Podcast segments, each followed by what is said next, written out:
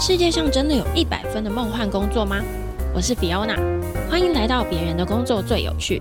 让我们一起探访各式各样的神奇工作和职业 lifestyle，从别人的经验一起学习成长。大家好，我是 Fiona。大家看到今天的标题了吗？我其实很期待今天的主题。我们今天要访的是监所管理员。为什么我会决定访这个行业呢？我在网络上有看到很多人在讲监所管理员，很好奇的部分。然后有人在 PTT 上面啊，他就写说：“诶，哪一个公务员的 CP 值最高？”很多人在回应的地方都写监所管理员。为什么呢？他很好考，薪水又很多，工作量又不大。然后月薪可以四万到五万，还可以月休十七天，工作了六年之后还可以转到一般的行政单位，这些东西到底是不是真的呢？你听完这一集就会知道。我来邀请今天的来宾 Sophia。嗨，各位听众，大家好，我是 Sophia。他已经做监所管理员很多年的时间，所以他今天可以来帮我们解答这些问题，分享一下我的工作经验啊。因为我之前在听 Fiona 的节目的时候，想说，其实我们的工作就是大家很好奇。然后老实说，也有很多很好玩的地方，然后很地域梗的部分会跟外面的工作不太一样。然后我觉得是大家会很好奇的，就像 Fiona 刚提到，呃，月休十七天，好爽。这是真的吗？这个部分严格上来说，的确就是我们是十七天，但是我应该说我们上班的时间是一个月，整个你有看到上班的时间是十到十一天，对。但是我们的一天其实是二十四小时，就是上一次班就要上二十四个小时。对，假若说举例，比如说我今天早上八点半上班，嗯，我其实是要。一直工作到隔天的八点半，早上八点半才会下班，所以是完整的一个二十四小时。哦，那其实你这样算下来的话，其实平均摊下去，它等于我们上一般正常公务员或一般劳工工作的三天。对对，就三八二十四，所以它就是就是就是三天。那你把它平均摊下来之后，事实上我们一个月也还是上三十天的班。只是我们把它集中上完，哦、一次做完这样子，对对，这样听起来超级累的啊！而且你们好像我我在网络上查，你们好像是有固定的休法，就比如说上一天休一天，或者上一天休三天这种。我们正常一般的单位，大部分不管是男生女生，就是做一休一。做一休三，所以整个加起来，整个月结束之后才会是上班，总共是十到十一天。那这个做一休一，这中间的一，事实上其实也可以算是完整的一个二十四小时让你休息。然后那个三呢，比较特别，是因为你下班的那个时间是已经八点半，或者像我们现在新的勤务，它有的单位的第二个班，它会是凌晨四点。或者是五点下班，哦、对，你可能回家之后，以时间来看，它的确你可以有一个完整的一天，到第三天结束之后，第四天上班。嗯、可是事实上，大部分的人那一天下班以后，或者是前面的休一下班以后回去都会休息，因为太累了，就昏倒这样。对，因为我们晚上要工作，所以就是那个作息不正常的状况之下，下班之后其实非常疲惫的。对，二十四小时是都要醒着一直在做事情，还是可以休息？呃，可以休息哦。我们的勤务时间大致上会以。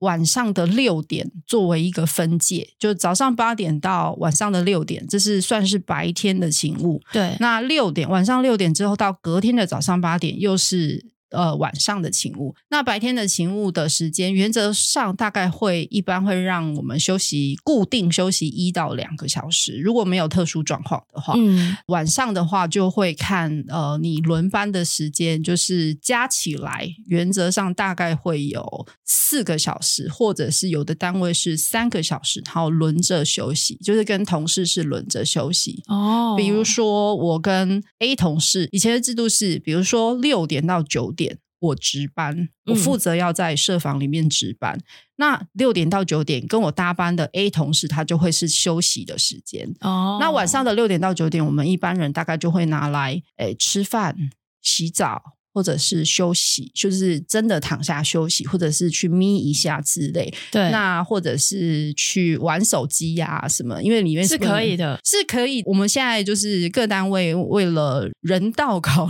量，所以 各单位都有设置。我们都开玩笑叫养鸡场，大家都在那个借护区外面，哦、它就会有一个呃座位区，看起来小温馨的座位区，然后让你有插头，然后可以在那里划手机、玩游戏，哦、或者跟男女朋友、跟家人通话一下。哦，可能家人也有事情找你啊，那你就跟他们聊一下说，说哦，大概发生什么事，然后就是做一下沟通这样子。因为毕竟我们二十四小时在里面的时间是进在借护区里面是不能够用手机的。哦，那那那个是要自己收起来，还是说需要放在一个地方保管呢？哦，我们的借户区进借户区前，他会呃，以员工来说，他都会有一个置物柜给我们，一个小小的置物柜，哦、那大概就是可以放一些手机、现金、证件之类的，你你想要 anyway 你想要放的东西，就是不能够进到借户区的东西。但是你们进去是需要检查的吗？还是其实就是自由行政就好？哦，我们是需要检查，也需要检查哦。对，所以你常常会看，哎，这蛮有趣的，就是大家会发现说，我们在外面呢、啊，一般男不管男生女生背的包包，我们大部分的包包你不会是透明的。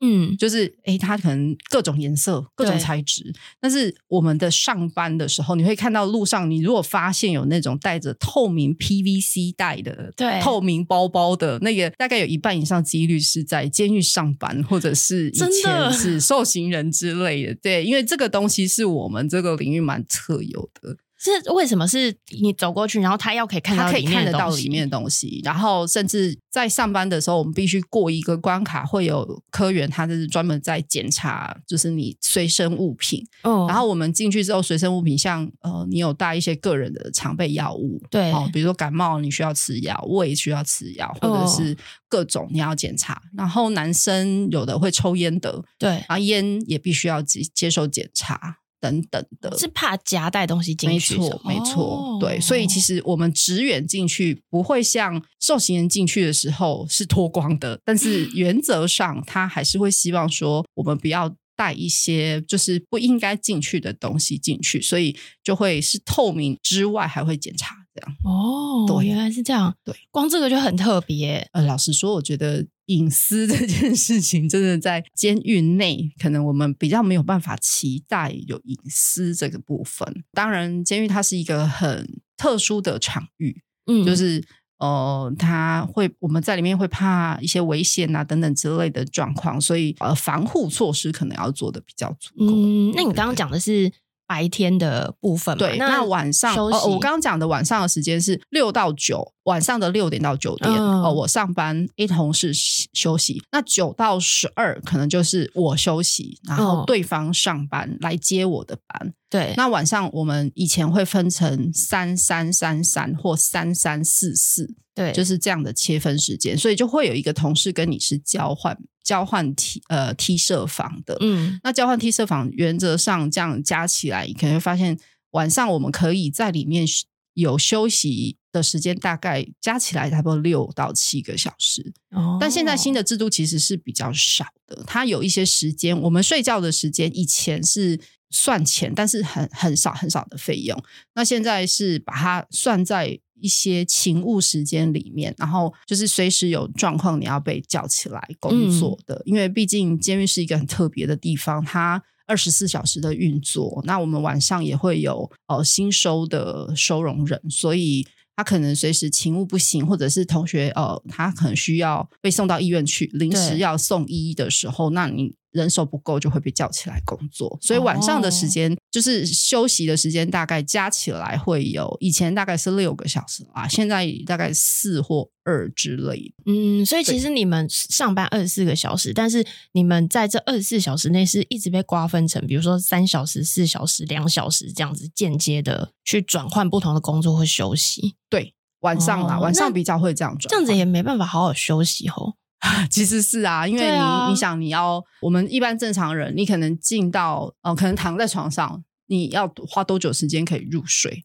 至少也要二十分钟之类的吧？对，可能你需要酝酿一些休息时间。对，但我就是说，以前常笑说我们做这一行啊，就是要练就个十秒钟入睡，或者是练那个大熊的三秒。但你真的可以做得到吗？哦，我几乎可以，你真的可以？现在几乎可以，太强了吧！我我现在可以，可能我们这样的作息其实对身体是蛮伤，对睡眠很伤，嗯、所以我现在可以累到，就是我只要坐着，有时候真的坐的久一点，就会不小心睡着。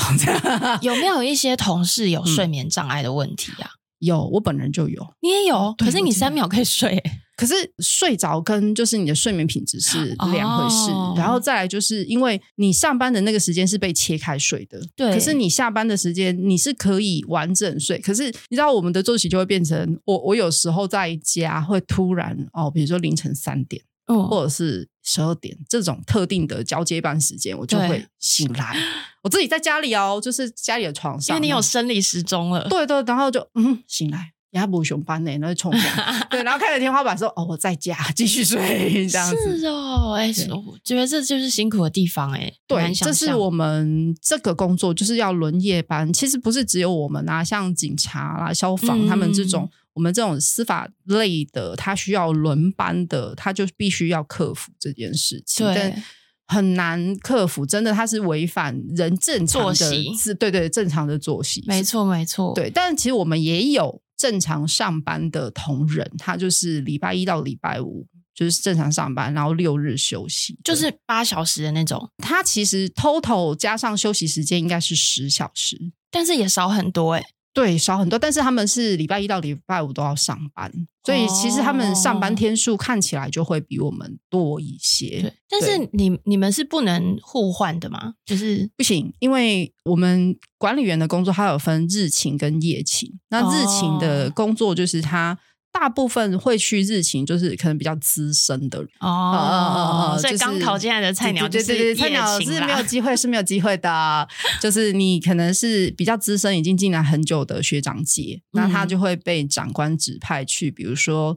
代工厂哦，或者是呃做一些行政类的工作，哦、对，那他们就是正常一到五的上下班，然后六日见红就休这样子。哦，对，甚至台风天他们可以不用上班，但我们还是要去的，哦、差很多哎、欸。对啊，所以大家有时候会觉得，感觉上好像夜勤比较辛苦，对，应该是真的。我觉得应该说，每一个工作其实都有它辛苦跟不辛苦的部分啦。嗯、然后，或者是外面的人看到的是这样子，对。事实上，真正的感受只有你自己知道。嗯、但是我自己的经验，我会觉得，你可以让像我我们现在这样子做一休一，做一休三的话，就是我反而会觉得我还蛮喜欢这样的时间哦。就是我拿我的作息正常这件事情去换。但是那个休三，我可以有一个呃，好像感觉上比较长的休息时间。对，甚至有时候哦，如果临时有事，像现在疫情过后啦，那大家都陆陆续续想要出国。然后我只要去跟哦某一个同事换一个班，对就可以休五哎，真的哎，对，然后再换下去哇，可能就休七，对，甚至我们有婚假，再换几次你就可以去欧洲玩了。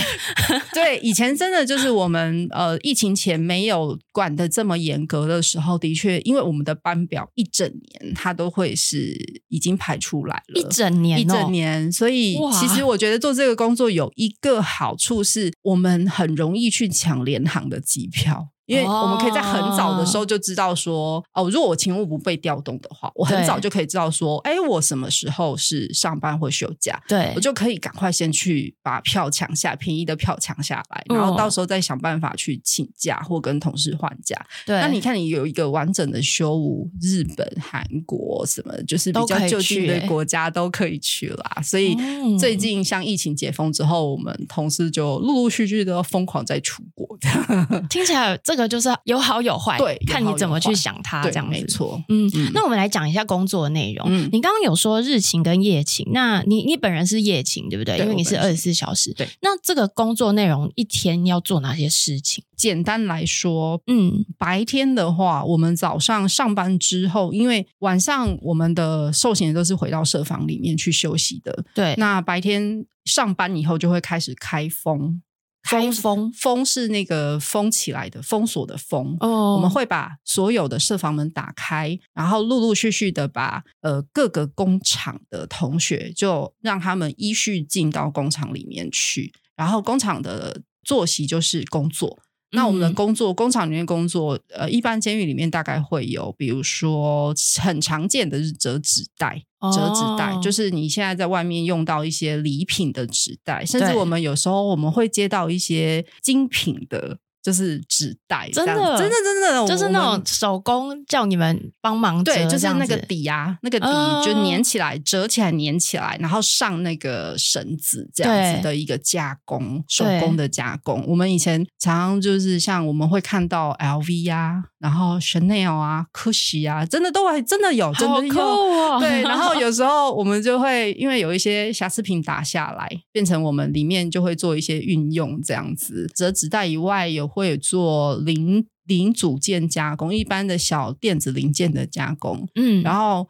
我觉得比较好玩的是有，有有有一些工厂是做纸莲花，折纸莲花，就是而且这种工厂通常是什么？是老人工厂，然后会折是 不是？以前我不是以前我我都我都开玩笑说好啦。自己的莲花自己折，这样，反正总会用到的，这样。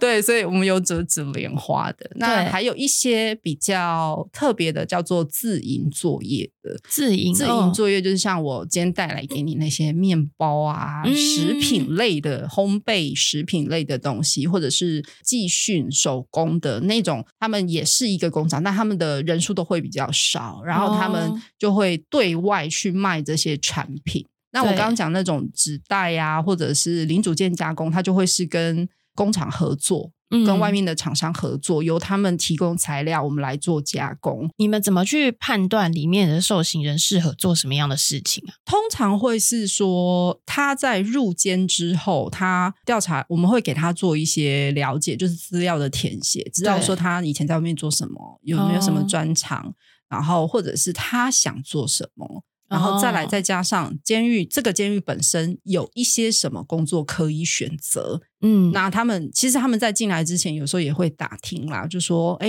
哪一个工厂比较好待啊，或者是哪一些钱比较好，哪边比较轻松，对对之类的。那他们也会打听之后去选择他们想。想去的工厂，哪些比较好赚？所以他们做这件事情是赚得到钱的哦。有，他们是有收入的，哦、而且这个收入本身，哦、呃，它叫做劳作金啦，就是我们按照他的、嗯、呃劳动的所得，还是要给他一定的钱。但是就是说，这个劳动的所得，但不像我们一般在外面劳工，就是给我们会制定一定的呃标准，就是薪资的标准，嗯、我们没有。我们大概有的有的工厂，比如说像折纸袋，他可能是看他今天接的件数有多少数量，去平均分摊给每一个同学，他就是收入的部分。哦、那有的是说按照哦，比如说他做这个手工艺产品做了之后，这是他个人的作品，然后卖出去之后，这笔钱他就会。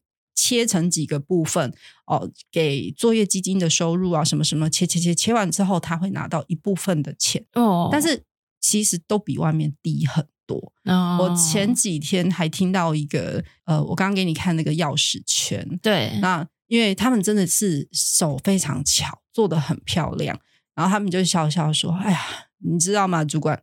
我们做这个啊，你知道我上个月的劳作金，我连一包泡面我都买不起，那真的很低耶，很低。因为他们这些东西，假若没有卖出去的话，他就没有收入。所以就我就说，好啦，你当艺术家是会饿死的，所以你就知道这这条路不好走吼。那所以像你刚刚说的，就是、嗯、呃，让里面的你们叫他同学，是不是？我们对对，我们一般会，因为其实在里面的人，呃，身份有非常多种，有受刑人，有被告，有观察乐界的、戒毒的等等等等，然后甚至有少年、成年男。男生女生的分别，但一般比较正式的称呼，我们会称收容人。但是我们在生活上面的称呼都会叫同学，都叫同学。那所以像你刚刚说的同学去工厂的过程中，你们的角色、你们的工作内容就是不断的带他们走过去，走来走去，就是借护。我们主要的工作，其实监所管理员主要的工作，在你在一般的那个简章上面也会看得到，他就是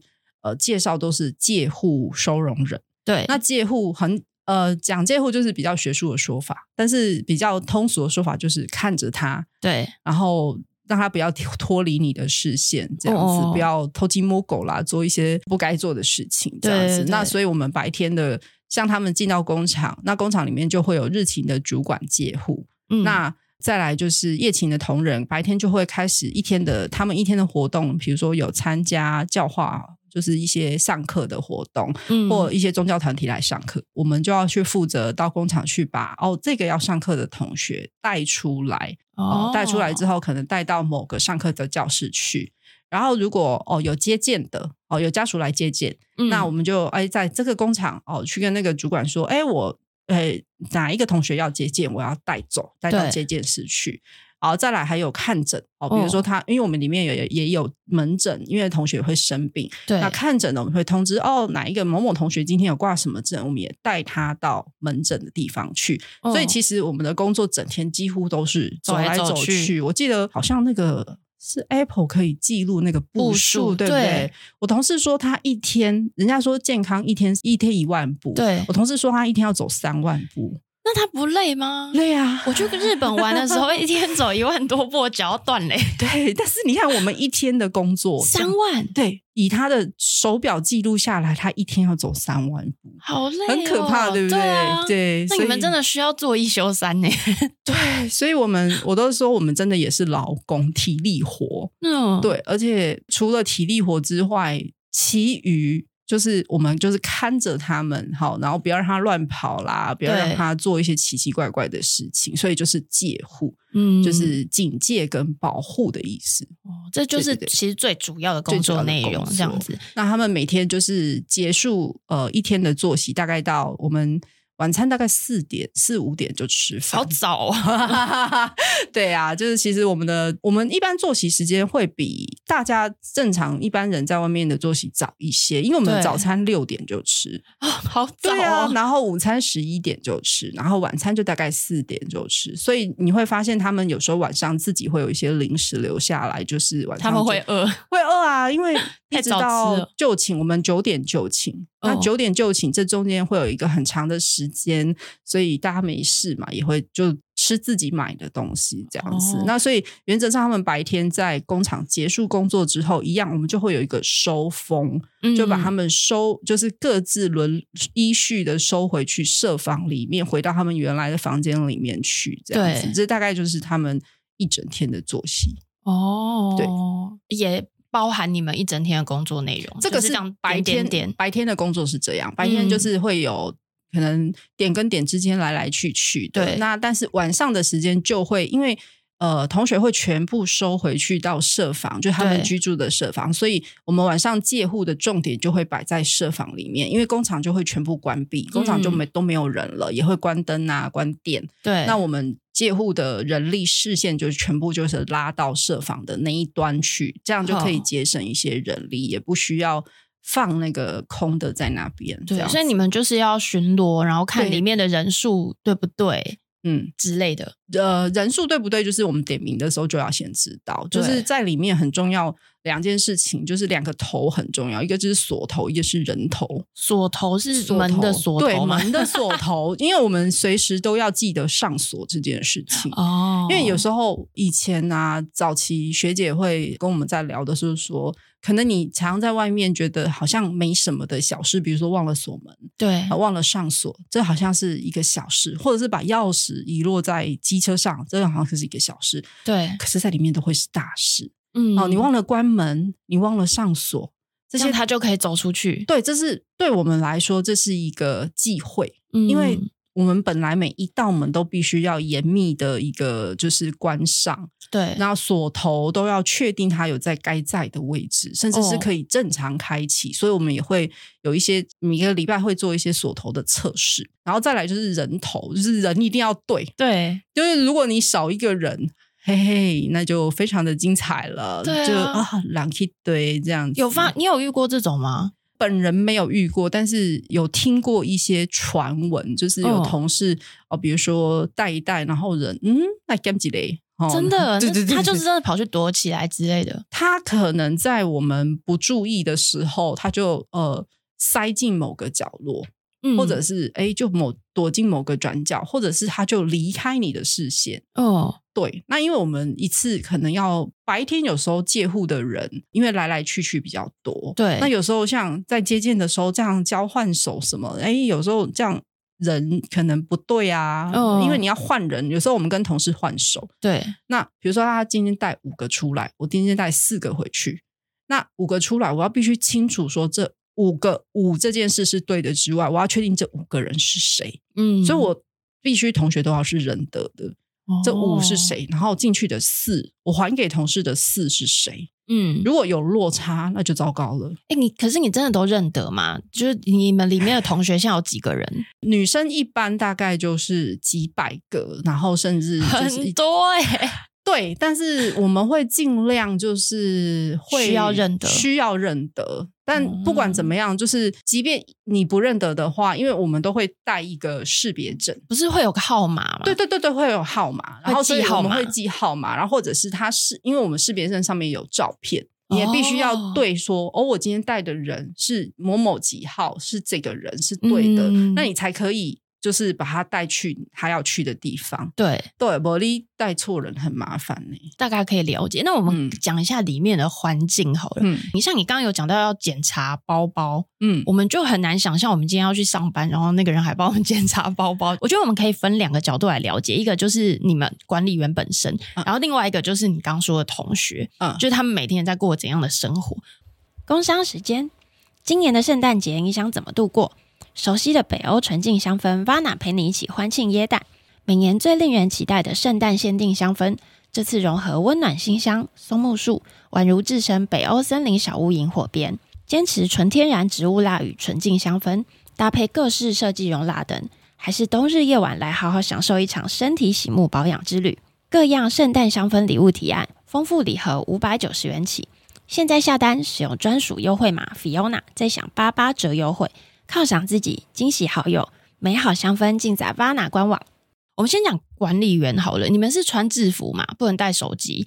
那里面的工作环境怎么样？就比如说你们一直在点跟点之间走来走去，那你们吃的东西跟同学一样吗？还是说你们休息室是有一个专属休息室，还是什么样子？第一个，我们就是点跟点这个移动，其实场域是非常大的，因为每个监狱其实男生女生大概男生更可怕，男生多的话三五千人都有哇。对，那所以它就是一个占地非常大的地方。那这样来来去去，第一个我们环境以符合人权来说，就是基本的阳光、空气、水，就是通风要有啊什么之类的。阳光哎、欸阳光也是正常的，啊，也会就是不管是设防的通风，哦，或者是在外面工厂的部分通风采光，都必须要是正常的，嗯，因为它是人人权的考量，人道的考量。那当然，对我们来说，我我觉得这个工作，呃，可能跟一般外面工作最大的不同是我们没有冷气哦，超热。天哪，你知道那个夏天二十四小时上班都不能吹冷气？哎，只有休息的时候会有。休息的时候，我们会有一间专属的休息室，哦、有一点像，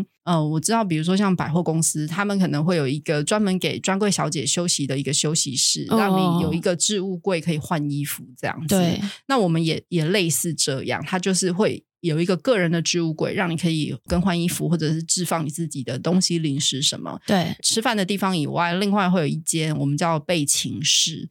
那备勤室里面，大部分的单位应该都是那种上下铺的床，就一个人一个床这样子。嗯、然后你可以在休息的时间就进去休息睡觉。那那个空间里、嗯、吃饭跟休息，那个空间里是有冷气的。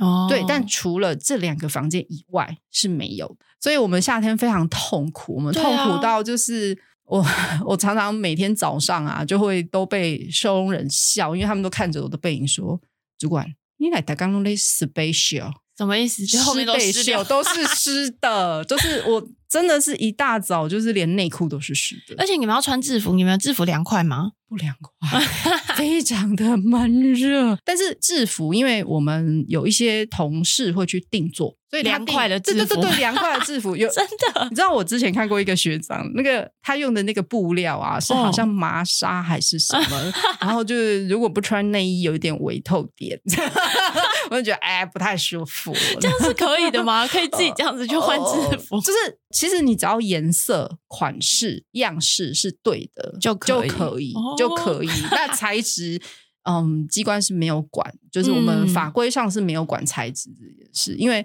的确就是大家会有这个需要啊。对啊，而且工发材质很烂，非常烂，哦、就是很不透气。嗯嗯，而且所以我们常常真的是夏天觉得要中暑，然后冬天就觉得自己要感冒这样子。冬天对。呃，那个制服我们当然会加上外套什么，可是有时候真的寒流一来的时候啊，是冷到就是身上都要贴暖暖包，啊、所以环境上面其实就是我觉得以工作这件事情，我们有领钱啊，跟一般人比较的话，最最辛苦可能这个工作上面大家就是没有手机跟没有冷气，嗯、是比较痛苦的事情，真的。可是没有冷气这件事，我后来想一想，也觉得有一点好事，就是其实你没有冷气习惯之后。你可能回家就也不太真的真的吗？真的会习惯呢。你回家你也没有开冷气？呃，我没有到完全没有开，但是我可以比一般人可能人耐受耐受度高一点，这是真的。对啦，但也有另外一种同事是，他反而会报复性的，对对对，因为像报复性吹冷气，对对对对，因为我们 哎是怎样就开十八度？真的吗？很可怕！我有时候，我有一次啊，就是夏天的时候，然后进那个寝室的门一打开，哇，一阵冷风。想说现在是怎样？怎么这么冷？而且它是有还有电风扇在吹的状态哦，就冷到，因为我是。我冷到说，我想说不对啊，怎么会冷成？而且因为我们身上都是湿的，然后你一进去就会更感觉那个冷，太冷不舒服。哦，我就去找了遥控器来，想说看一下那个温度，然后要把它调整一下。一看，十八度，我说哎，嗯，真的很热 的，真的对。而且真的现在地球环境越来越不好的状况之下，我觉得没有冷气、没有空调的工作环境真的很不人道，真的。所以。之前呢、啊，我会跟同事开玩笑，也会跟同学他开玩笑说，我觉得监狱应该盖在地底下，比较凉快。真的，真的，因为我们的呃有一些接见的走道，它或者是一些呃通道，它会从地底下挖下去之后，通过一个地方。对，那那个地道，我们就会发现真的特别凉快。哦、然后每次在走那个地道的时候，我就会。想起这个念头，觉得监狱应该要盖在地底下，因为我我我个人的观点啊，我觉得热这件事情，你可以用这个盖在地底下这件事解决。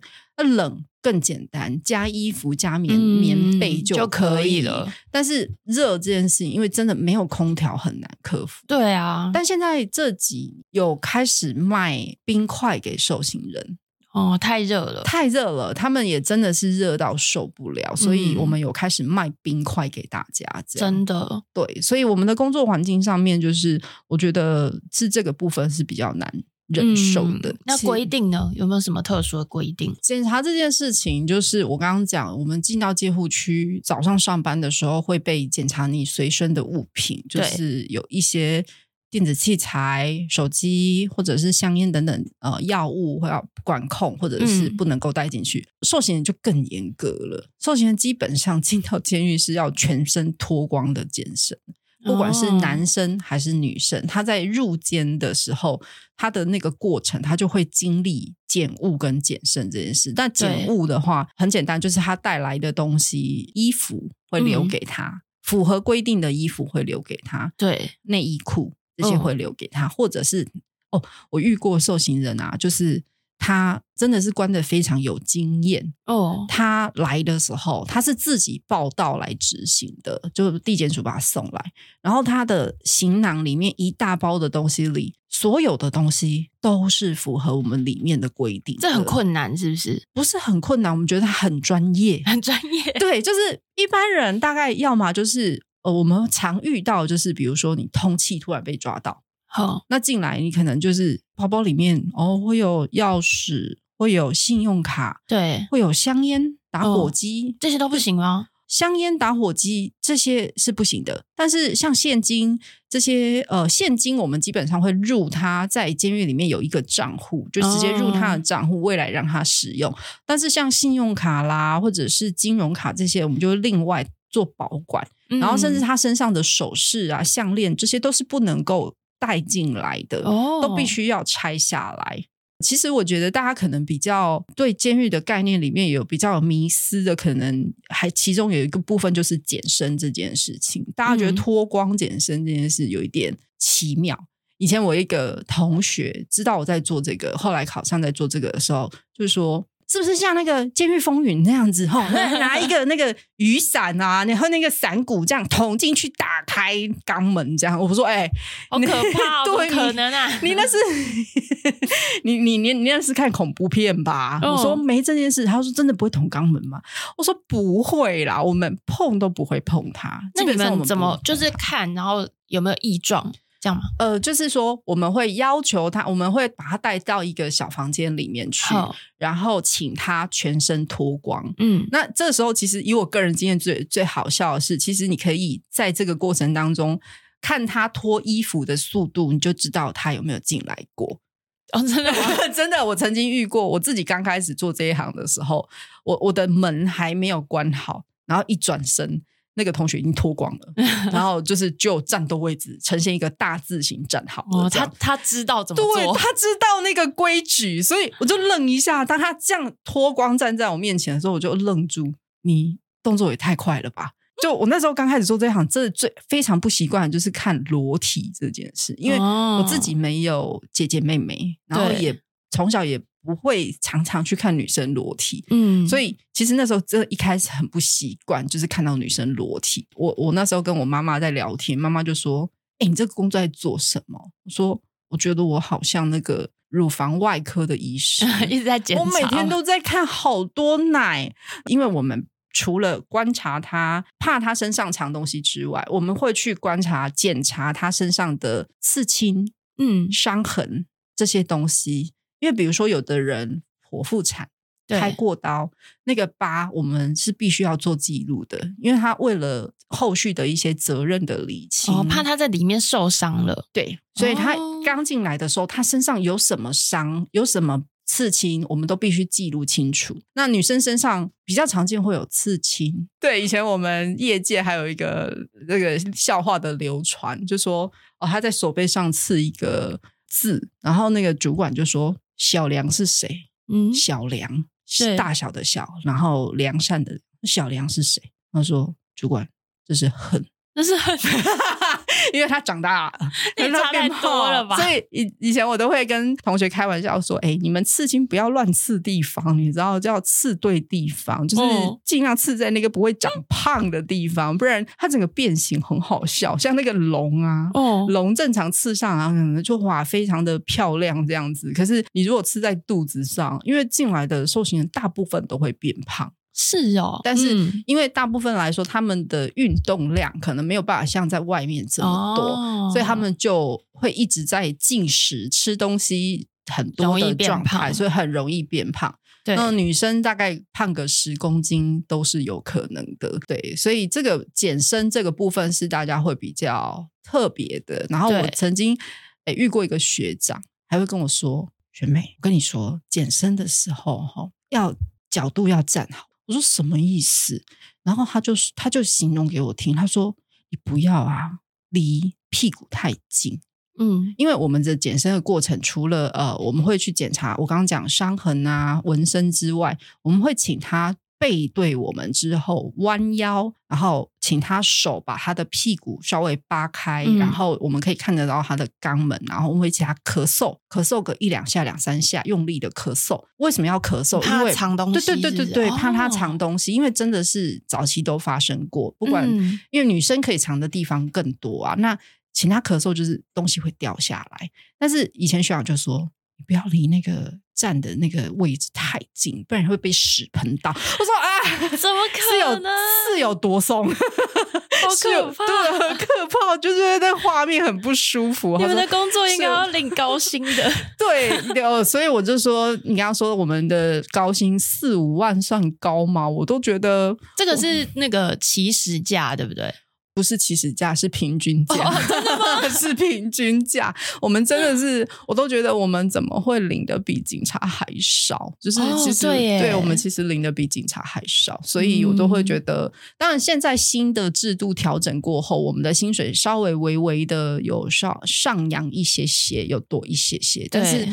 真的以我觉得工作的辛苦度跟危险性来说，对，我觉得这样的 CP 值相对来讲可能不是很高。这样，嗯，呃，里面的同学是有上靠的吗？还是一般而言，他们其实没有管制？呃，没有。哦，都是没有上铐的状况，没有。他们在里面的空间，就是戒护区里面的空间，它都是自由，就是不是自由，就是在我们的戒护之下，他的手脚都不会有任何戒具的状态。嗯，因为他们必须在里面。我刚刚说白天他们要工作嘛，对，所以在工作的时候，你不可能帮他上着手铐啊，哦、这样他没有办法工作，对，他没办法做事。那脚镣的话。诶，以我所知道，有一些重刑监或者是死刑犯，他才会去特别上那个脚镣在，在对在戒护区里面。那不然，一般我们上戒具的状况都是你在外面医院看到他们的时候，我们戒护去外医，或者是呃像返家奔丧啊的那种情况，这些出去才有，对，离开围墙的时候才会有。哦。那你们身上有什么配备吗？会不会有危险性？因为他们没有带铐嘛。我们身上原则上会有枪吗？还是什么棍、警棍那种？我，我们没有枪，我们应该说，我们借护的部分是有单位本身有存有枪支跟子弹这些东西，哦、然后我们在受训的时候也会打靶，对对。但是在日常的工作上，我们身上原则上大部分的单位都会有警棍，嗯，一般的警棍。然后或者是再加加上呃辣椒水，然后有一些可能还会带随身携带一些就是防身的电击枪，早期有，哦、电击棒早期有，但是现在一般大概都是警棍跟辣椒水而已。对、哦、对，我们的配备没有像远景这么多啦，各种。那因为。因为他们要抓捕嘛，可能还是会比较激烈一点。对，所以因为他在围墙里，大家也跑不到哪里去啊。哦、那我们大概就是比较常需要做到就是压制而已。嗯，所以压制就是拿着警棍或者是用辣椒水做这种压制的动作而已。对，那你们会需要学？像我之前访过刑警，他、嗯、他们就说他们都会学柔道，嗯，就是需要有一些近身的那种防卫。你们也有这种需要学什么武术之类的吗？有，我们在受。受训的时候，我们会学一个叫小八级。小八级，它有一点像，嗯，这名字怎么那么可爱？对它，呃，它好像有分大八级跟小八级。嗯，好，然后它就是也是一个防身术。有一些单位会甚至在平常常年训练的时候也会练习。对，那再来就是我们都会学综合逮捕，然后学警棍术，使用如何使用警棍。然后我们在受训的时候也有打靶，所以有很多同学其实。呃，如果没有去当警察，大概就是在这这一个工作的受训上面可以碰得到枪支，但是也只有受训的时候可以，哦、就是平常不会用得到。对啊，对因为你们平常也不会带在身上。不会啊，因为 也不可能，因为带在身上其实也不安全呐、啊。就是我们自己一方面也会怕，然后二方面就是其实等于说我们带在身上其实是增加被抢的风险。对耶，对啊，所以那也更可怕，对，更不好。所以是之前像那个呃前几年高雄监狱发生过那个就是。想要脱逃，然后后来就是死、哦、都死掉受刑人的那一件，就是他们就是因为受刑人跑到戒护科里面去，对，然后就是撬开了我们的枪柜，然后就是去偷那个枪。他们不是偷，他们是抢，然后是直接就把那个柜子撬开，然后把我们的枪弹都拿出来，哦、所以后来他们才会有枪支来自杀。不然一般来说，我们里面是不会有这个。他们不是越狱，他们是抢枪支在自杀哦。他们本来想越狱，他们本来想逃出去，哦、结果运气不是太好啦，那就是刚好在门口被挡下来了，所以他们只好往内想要跟机关去做谈判。对对，但是就后来因为这个过程有一点复杂，反正他们谈判没有成功之后，哦、最后我们看到新闻的结果就是六名受刑人自杀嘛，他们就是自己就自杀了。嗯、对这件事情，其实对台湾的狱政来讲是一个很特殊的事件，嗯，因为台湾的囚情一直以来都还算是非常稳定的，因为以、嗯、呃，如果以全世界来看，更是。如果是整个亚洲的话，日本可能比我们更好。对，但是全世界的话，哇，那我们是非常非常稳定的。基本上在监狱里面，我们的监狱很少很少发生什么暴动啊、暴行啊、对自自杀等等这些，几乎是很少见的。是为什么？是制度的关系还是人的关系？我我觉得我个人啊，我个人会觉得，可能第一个我们的民族性，嗯、就是我们本来也就比较是不是那么好勇斗狠的民族。嗯、再来就是，其实这些受刑人他们犯的罪也不足以让他们需要去。拿命拼，反正他就关满关好，或者是他可以，我们有假释制度啊。哦，对，我们其实呃，受刑人他每天哦，我们刚刚说他在里面要工作嘛，要上课嘛，那甚至要好好表现他的日常的遵守规定的一些品性等等，所以我们会打分数，嗯、那这些分数就会累积到他。哎，可以报假释的时间，这样，或者是累积到他可以报假释的程度，哦，所以他宁可就是都乖乖的，然后我就假释，对啊，他也不会想要马上铤而走险这样子。其实不太需要，因为台湾、嗯、老实说，我们真的最在食物上面比较常见的就是窃盗犯啊、毒品犯啊，那这种或者是像现在诈欺的这个类型，对，这些这些类型，老实说都不是暴力式的犯罪，所以他不太需要。拿命去拼啊！他还有大好的人生啊！嗯、真的，对啊，他只不过是啊，吸了毒，就是被抓进来关个。你说，你如果刑期只有一年两年，那其实一年如果是初犯关一半，六个月就可以报假释了。哦、那累犯三分之二，可能就算跨满一年，也也不是太长的时间，因为他们在里面这样每天的固定的作息，其实日子是过得很快。他们常常就是啊，一下子啊，一年又过去，一年又过去。他们在里面，比如说你们帮他安排的课程啊，然后吃、嗯、吃饭的时间啊，呃，工厂的时间是固定的，嗯、对不对？他不能自己独自行动吧？不行，他这都是强制的，对吧？对，都是强制的。那那个课程是你们帮他选，还是说所有人都要上？这样有分，就是如果说呃，像有一些特殊类别的受刑人，他可能需要上特殊种类的课。哦，我举例，比如说像女生，我们会有带小朋友进来服刑的哦，就是我们法条的规定是未满三岁的小朋友，他可以随母妈妈一起，对对对，可以携子入监。哦、那这些妈妈们呢，因为我们就觉得说，哎，她可能需要更加强她的育儿教育啦，或亲子互动这一块，嗯、那我们就会由教化科去帮他们安排相关的老师进来教他们这些课程。对，那就是 for 他这个类别，那或者是说，像我们的性侵害、家暴这种类型的犯罪，他也有特定的课要上、嗯、哦，就是诶比如说教他如何控制性冲动啦，教他如何正确的认知性这件事情，类似这样。对，那还有一种课程是我们叫教化活动的部分是，是呃由外面的宗教团体进来，哦、比如说宗教的部分，像慈济啊，哦，然后或者是。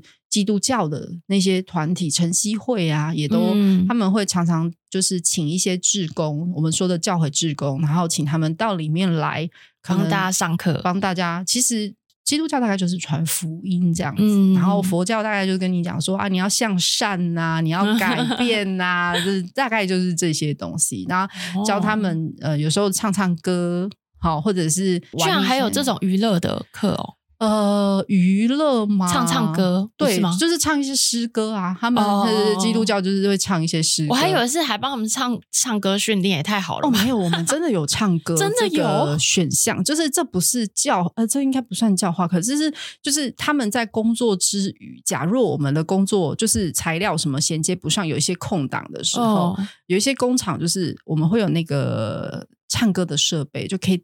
卡拉 OK 的那种设备，嗯，他们有时候会在工厂唱歌，是真的，真的。对，然后还有一些男生的，他们甚至会有歌唱班，对，真的？歌唱，好？对，就是我们有一些呃同学啊，真的，其实里面的这些受刑人哈，在外面他们很多其实都是呃有某一些专场的。所以里面都是真的是卧虎藏龙。嗯、你有时候会发现，像我们会办一些年节活动，哦，或者是因应一些节日会办一些表演。对，你发现他们表演的很精彩。他们真的为了那个表演，他可以准备很多服装上面、造型上面，甚至跳舞编排、歌唱的东西。然后有一些还会有鼓班啊，打鼓的哦，对，或者是乐器的，就等于他们还有很像社团活动的感觉，对对对对，类似这样，类似这样，就是他们会有才艺的培养、训练这样子。嗯好酷，我跟我们想象的不太一样。对啊，是不太一样，听起来不太一样，也没有到欢乐的程度啦，但是感觉就是很像很大的社团活动的一个机会的感觉。其实我觉得在监狱。我的感觉，我自己的感觉，觉得比较像是有一点像我们讲那种寄宿学校的那种，嗯，嗯，住在学校里面的感受，就是只是说他们没有自由，不能够自己决定什么时间要做什么事情，他们就是只能配合作息。对，那我看网络上面都说，里面的同学会很喜欢抽烟，嗯，然后他们就会塞钱请大家帮忙带烟进来啊什么的。你没有遇过这种状况吗？或者里面是不是真的很多人偷抽烟呢？抽烟这件事情。烟害防治法规定，的确是我们里面是要禁烟的，因为它是一个密闭空间。哦，但法条有规定，因为为了求情稳定，所以像呃女生，我知道女生应该是全面都禁烟的。嗯，那男生的部分，就是他们会让他们定时、定点、定量的去抽烟，这样子。对，因为。烟这个东西蛮特别，对他们来讲，好像会有一个抚慰，或者是有一个放松、舒压的、嗯、对的效果，所以就是要让他们有抽。全禁的话，反而他们会哦情绪不稳定，很难想象全禁这件事情，哦、因为的确他们很多人在外面本来就烟瘾很大，嗯，那你如果真的贸然要让他完全戒掉，是不可能。对，但你说塞钱给我们买烟，当然就是早期有一些比较不孝的职员可能会帮忙带烟进去，哦，因为其实我们里面合作社有卖烟，然后那个烟都是固定的几个牌子，那。大家都知道，就是其实你去超商那个烟都是讲一整排的啦，就是有各种各式。他想要别的牌子，对，他可能会想要抽别的牌子，那就会可能跟主管有一些互动，什么希望他可以拿到不同的烟，嗯、这些都是禁止的。但我只能说，早期有一些比较不孝的职员，可能真的会就是会这样子过，会给或者是帮忙，这样其实是不好的。你刚刚讲到那个合作社啊，嗯、那个合作社是。就是同学们可以去买东西的，嗯、那你们也可以，你们也会在那里买，还是你们可以去外面 Seven 买？我们也可以在合作社，有一些单位的合作社是有开放给职员也可以购买。哦，有一些是不行的吗？对，有一些是不行的。像我自己的单位是，我们原则上是不跟合作社买，但是我们会有另外卖给职员的地方。像我们里面有装设一些贩卖机之类的，哦，就是你还是可以买到一些简单的东西。所以你们不能出去在上班的时间，原则上是不行，原则上是不行。那为什么要特别分开啊？特别分开是因为他们可能是账务上面需要，哦、对对对，所以比较好算，对，比较好算。然后合作社本身本来就是提供给这些同学，就是就像我们一般人在外面会有到超商啊，或到全联买东西购物的需求，对，那他们也有啊。他们里面除了正常的三餐之外，他们也可能也会想吃泡面啊，哦，哦，想吃乖乖啊之类的零食啊，或者是想喝可乐啊，所以他就可以自己。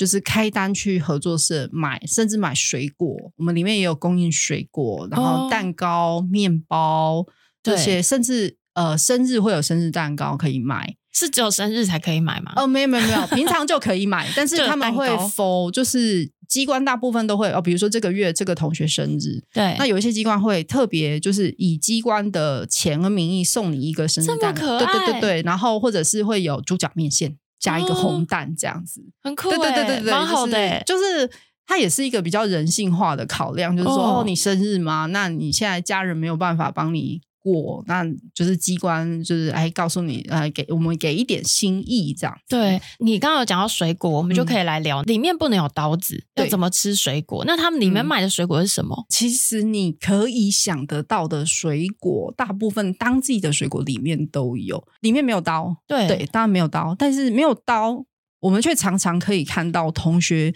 的，比如说火龙果、凤梨、凤梨，呃，甚至芭乐。对，可以切得方方块块。为什么？因为他们用尺，尺，我们的文具的那个尺，尺可以切的那么很棒吧？很棒吧？他们非常厉害，他们会把尺其实就稍微哦，比如说在墙壁或地板，它就是磨到那个利一点、哦，对，就是它的那个尾端或是有一点锐利的，哦、那他们就可以用那个部分去把它切成就是这样一块一块。可是它变锐利不会变违禁品哦。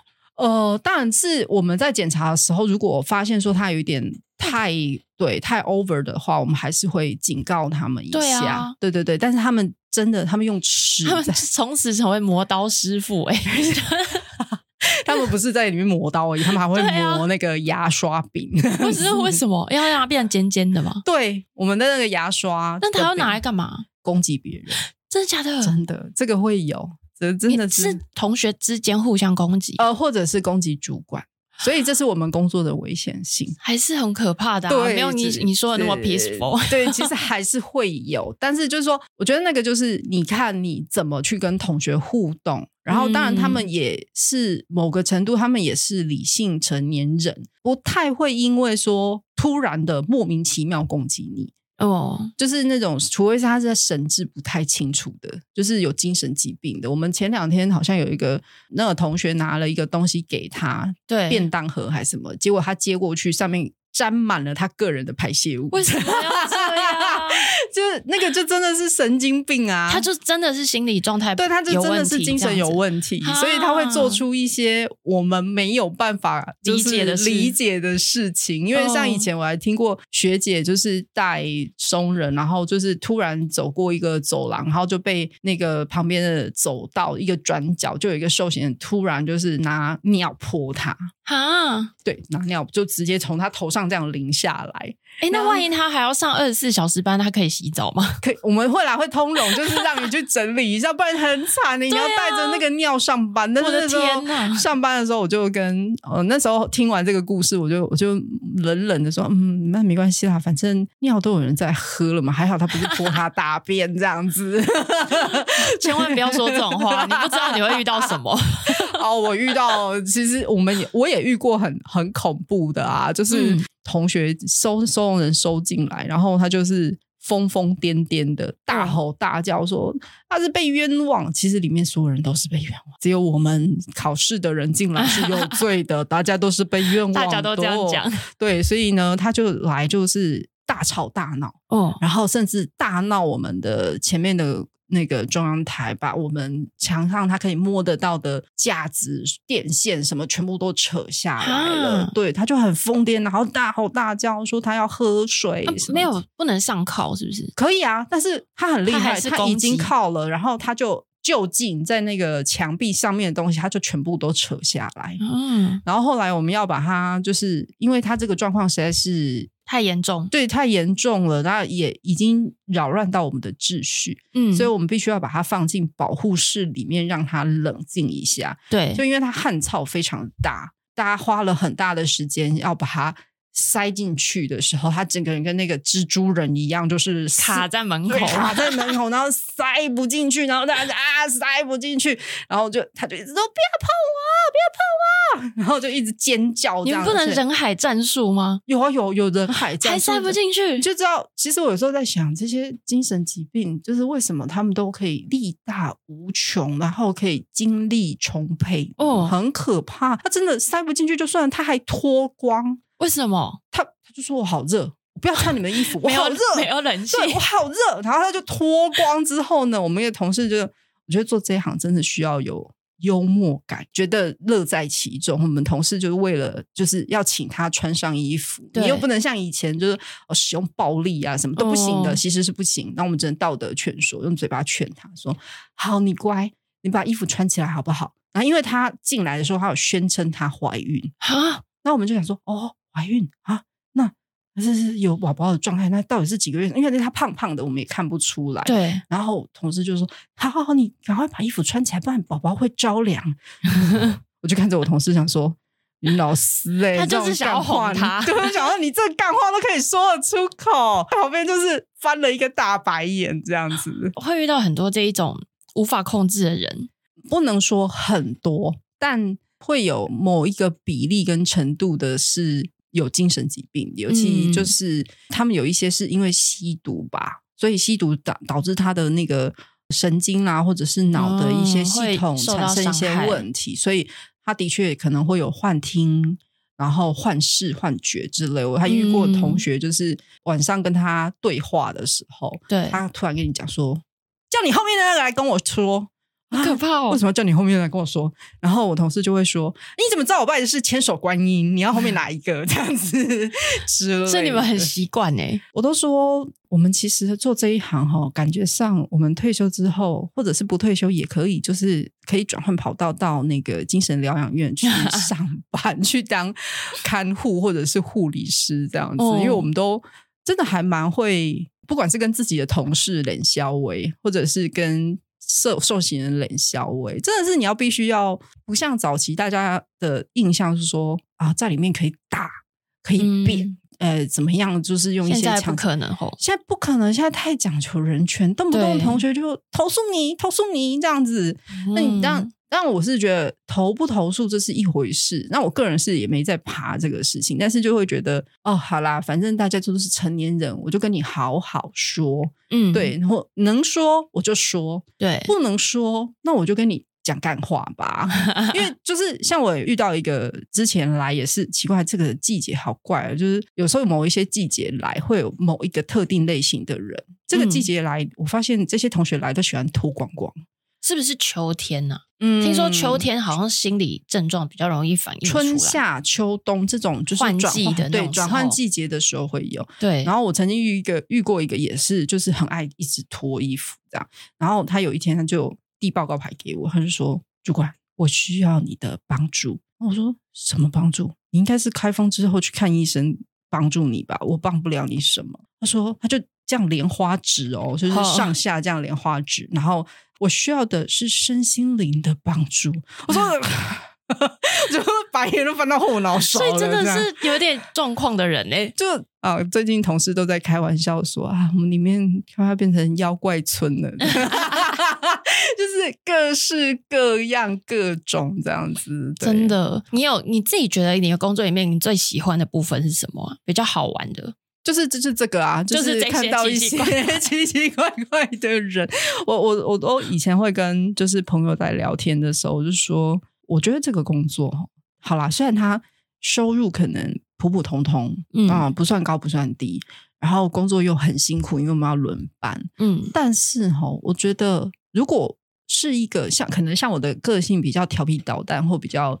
呃，正向一点的人的时候，就会觉得其实这工作有蛮多的乐趣，嗯，因为就是不管是跟同事或者是跟同学的互动，我我个人在上班的时候是笑声很多的，我都会让自己是保持比较正面乐观的的心情或开心的心情去上班，对，不然其实说真的啦，在里面上班，负面情绪、负面能量是很强的，因为其实你。要面对一些很多很多的突发状况，对，要么就是同学突然生病，我们要紧紧急去送医院的，对。那那种在那种很危急的时刻，我们怕他死掉，我们当然也会很紧张。那种对，就是真的是很紧张的状态，或者是哦，比如说同学打架，哦，嗯、那打架之类发生那些呃介护事故的时候，我们要很紧张，因为要处理呀、啊。那甚至。呃，在里面，因为这些人都是因为犯罪，所以来到这里，所以他们就有满满的负能量。嗯，所以其实这个工作上，我觉得有一点难为的是，我们常常在工作上感受到这些负面情绪，那很辛苦的是我们的家人哦，因为我们有时候回家，因为有时候回家真的突然还转换不过来。嗯，然后我真的有时候，嗯有学姐就说。他会用管同学的口气回去管他的小孩，哎，然后就说：“哈，你不会叫他点名坐下吧？” 然后就说：“呃。”然后后来他说，他过了好好长一段时间，他自己才稍微调试过来说：“哎、嗯，这个是我的小孩，耶，我怎么会用？”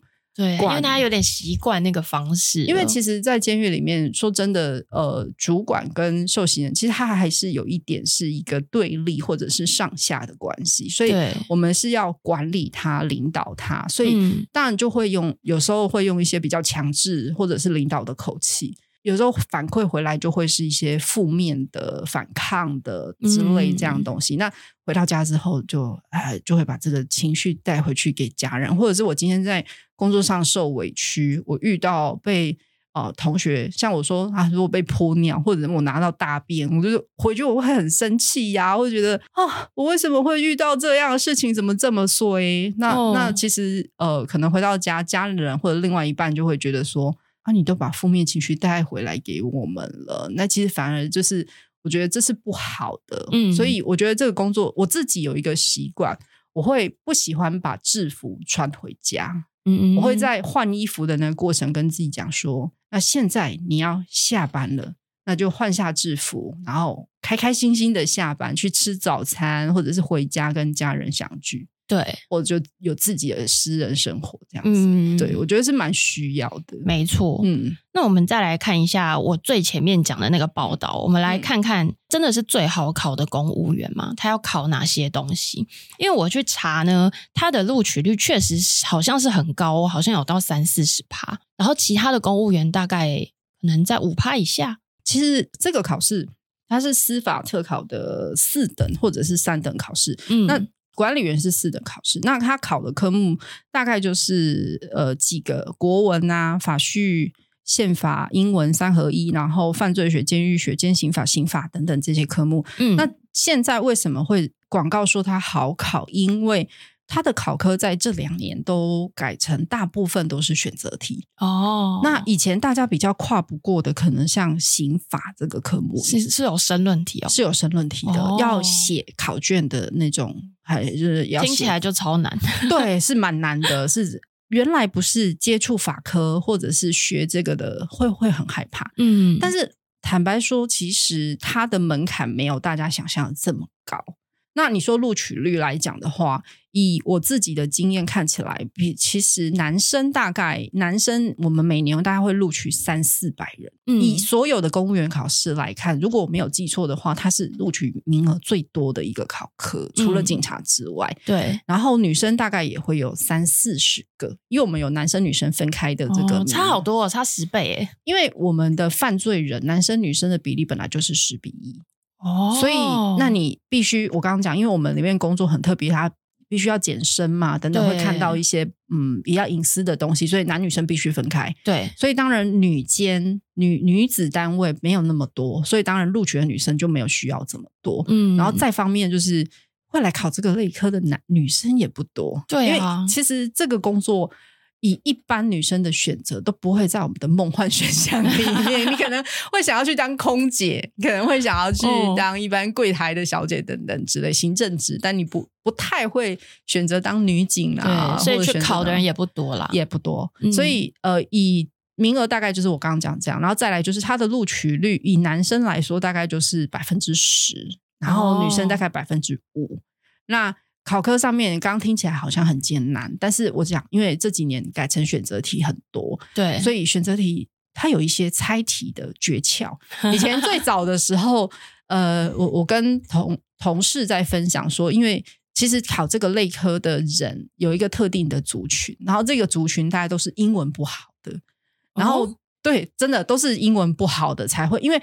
好像大家会对于公务员的那，就是想象，都会觉得他们呃，好像呃，知识水准可能都大部分是很不错的。嗯，但四等这个考试其实高中就可以考，高中毕业就可以考。哦，所以以前我的呃一些学姐或同学，他们甚至十八岁之后，他们高中毕业就来考这个，那其实是很棒的选择。我个人觉得，因为你十八岁就开始当公务员，然后你可以比别人早退休。然后你相对来讲，你的选择机会更多。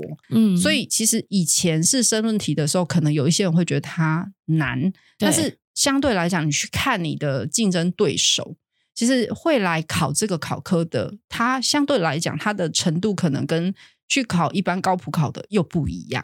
嗯，所以当程度是这样的一个对手的时候，你只要稍微呃努力一点，或者是呃认真一点，或者是参加一些补习班比较系统性的科目的训练之后，我我常常在想说，哎，以前那些同事有的真的是大家就是轮流上榜啦，对，就可能考一年没上，第二年就会上，或第三年就会上，嗯、就是我觉得时间稍微战线拉长一点，其实。人人都有机会，但除了考科，他不是也要考，就是跑步还是什么的吗？哦、他考要考什么？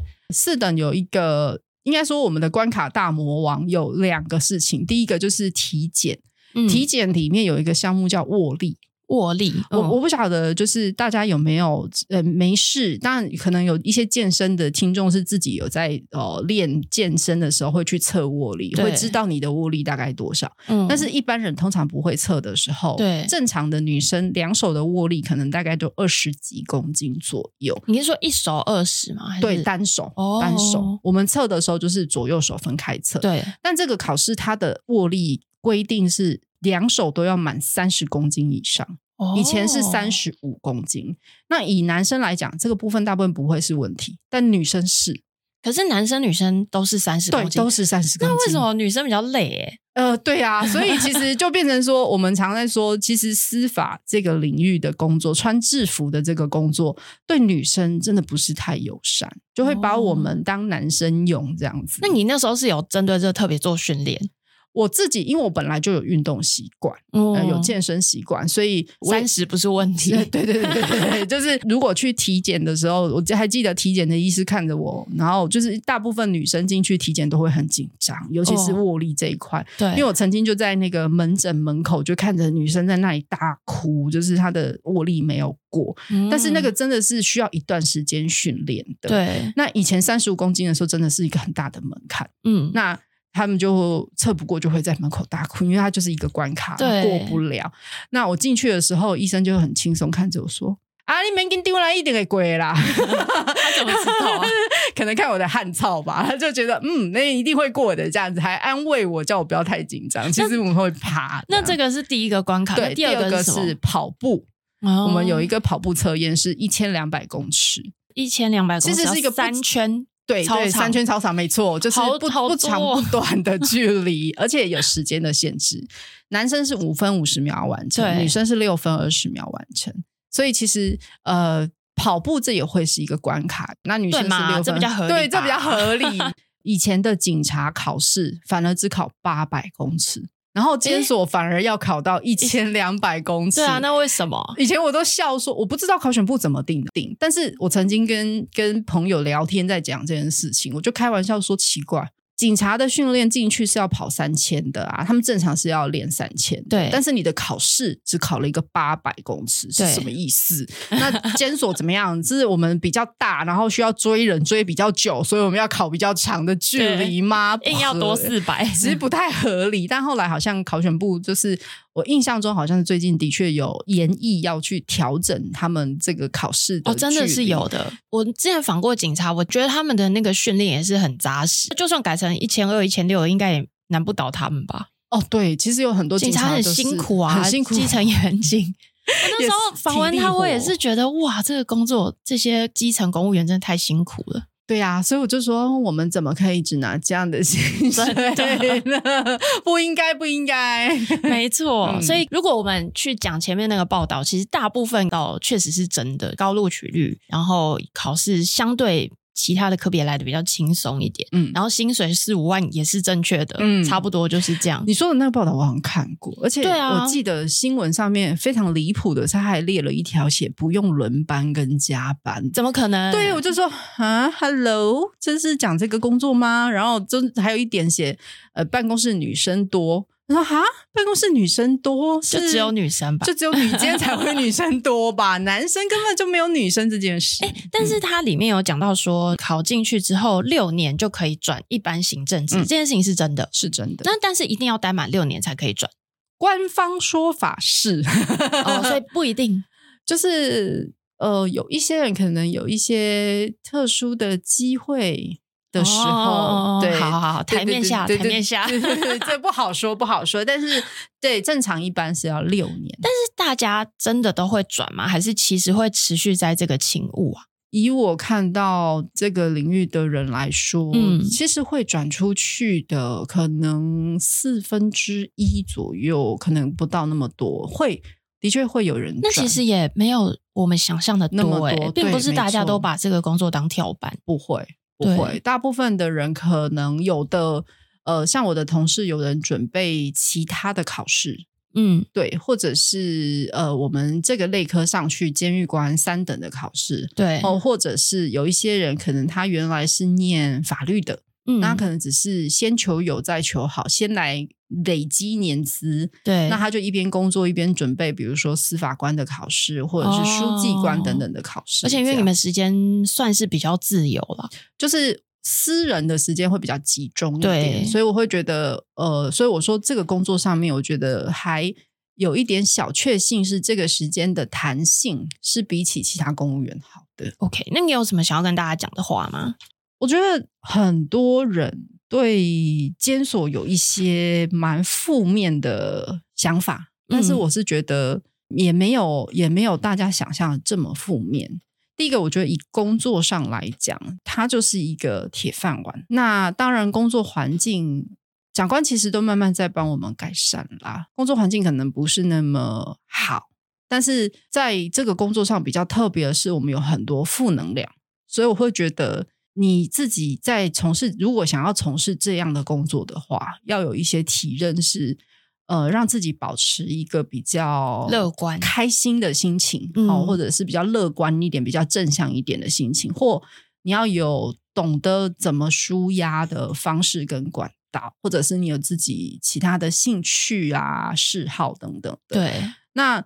如果是在受刑人的这一边的话，台湾的监狱不不太像大家所想象说这么的不人道，或者是这么的灰暗，嗯、或这么的神秘，这么的不堪，也不会。就是他们进来之后，其实就是正常的作息起居。对，那当然你犯了罪，你欠国家的，你就是进来还付出这个代价，来就是失去自由来付出这个代价。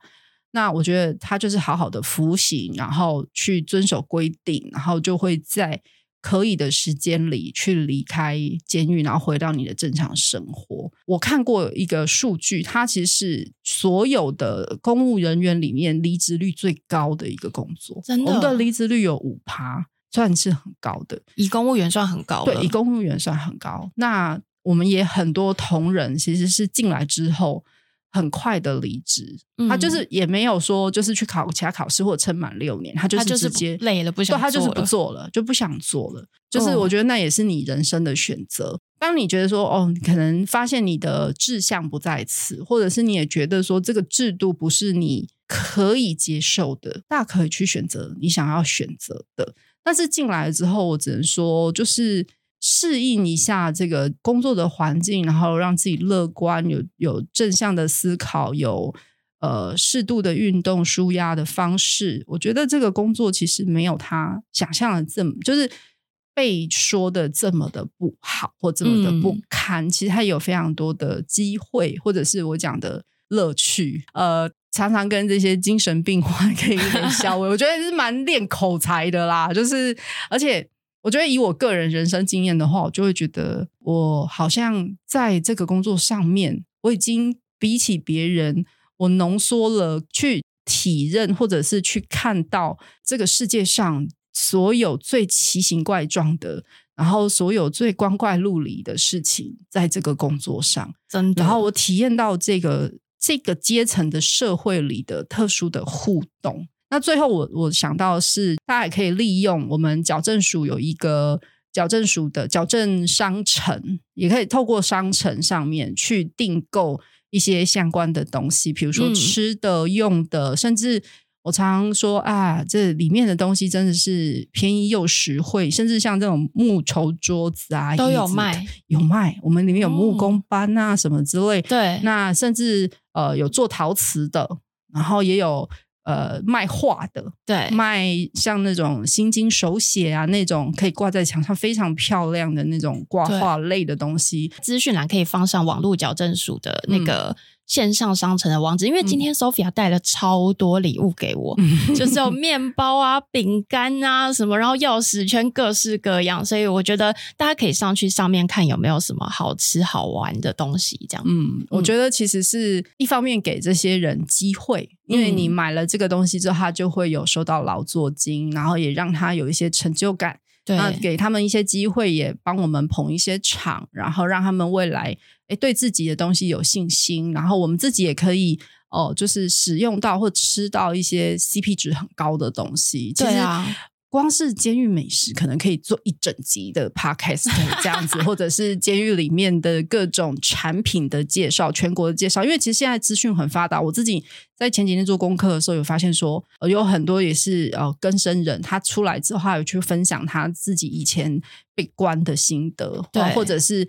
呃，有一些节目，他也会去特别采访各个监狱，然后就是去看他们吃的、用的，或者是卖的东西，也会做一些推广。嗯、那就是我们不能与民争利。嗯，但是我觉得一方面也是鼓励他们说，哦，他们学了一技之长之后出来，有机会可以让他们呃回到正常的轨道啦，不要再成为我们的老朋友。真的，我们其实有很多熟面孔，真的哦。对，呃，今天很谢谢 Sophia 来，然后因为我自己在做这个功课的时候，我也看了很多 YouTube 的影片，嗯、然后 Sophia 其实传了很多给我。嗯、其实我越看是觉得越有感触啦，嗯、因为跟我想象的很不一样。嗯。我原本想象的是可能有点阴暗呐、啊，嗯、或者是里面的人会不会很凶啊？嗯、然后你们在上班的时候是不是基本上不会有笑容呢？这里面的人会不会很不开心？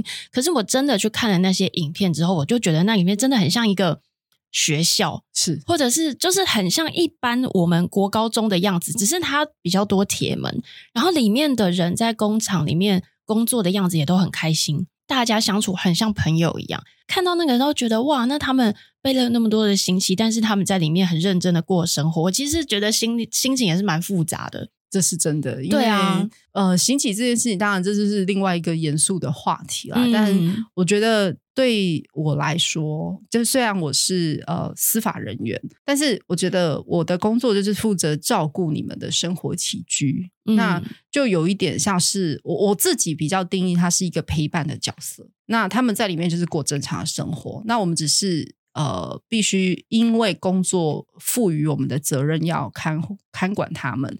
那但是互动上面，其实尤其是女生啦，女生的部分你会特别的感觉到那个气氛是很平和、很感性，然后甚至是可能很 body body 很朋友，很人情味的。对，他们也很爱会跟我们的掏心掏肺，然后讲心里话这样子。嗯，我我看那个孙女的影片啊，那、嗯、那个里面的同学在做泡菜。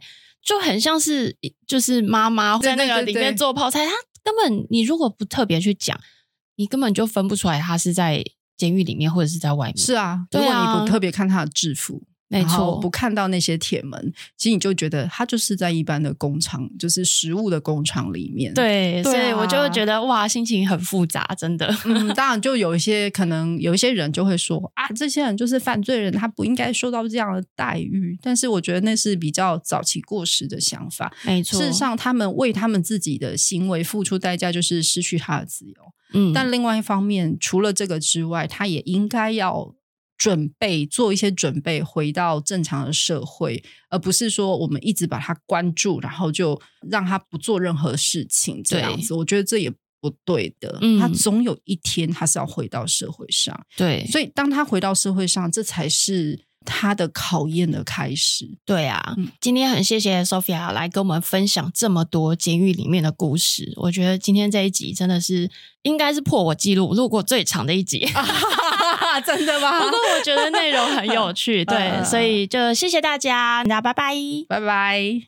如果你喜欢我们的内容，欢迎订阅《别人的工作最有趣》，并分享给你的朋友们。也可以在 FB 和 IG 搜寻“别人的工作最有趣”，找到我的账号。非常期待大家的回复，拜拜。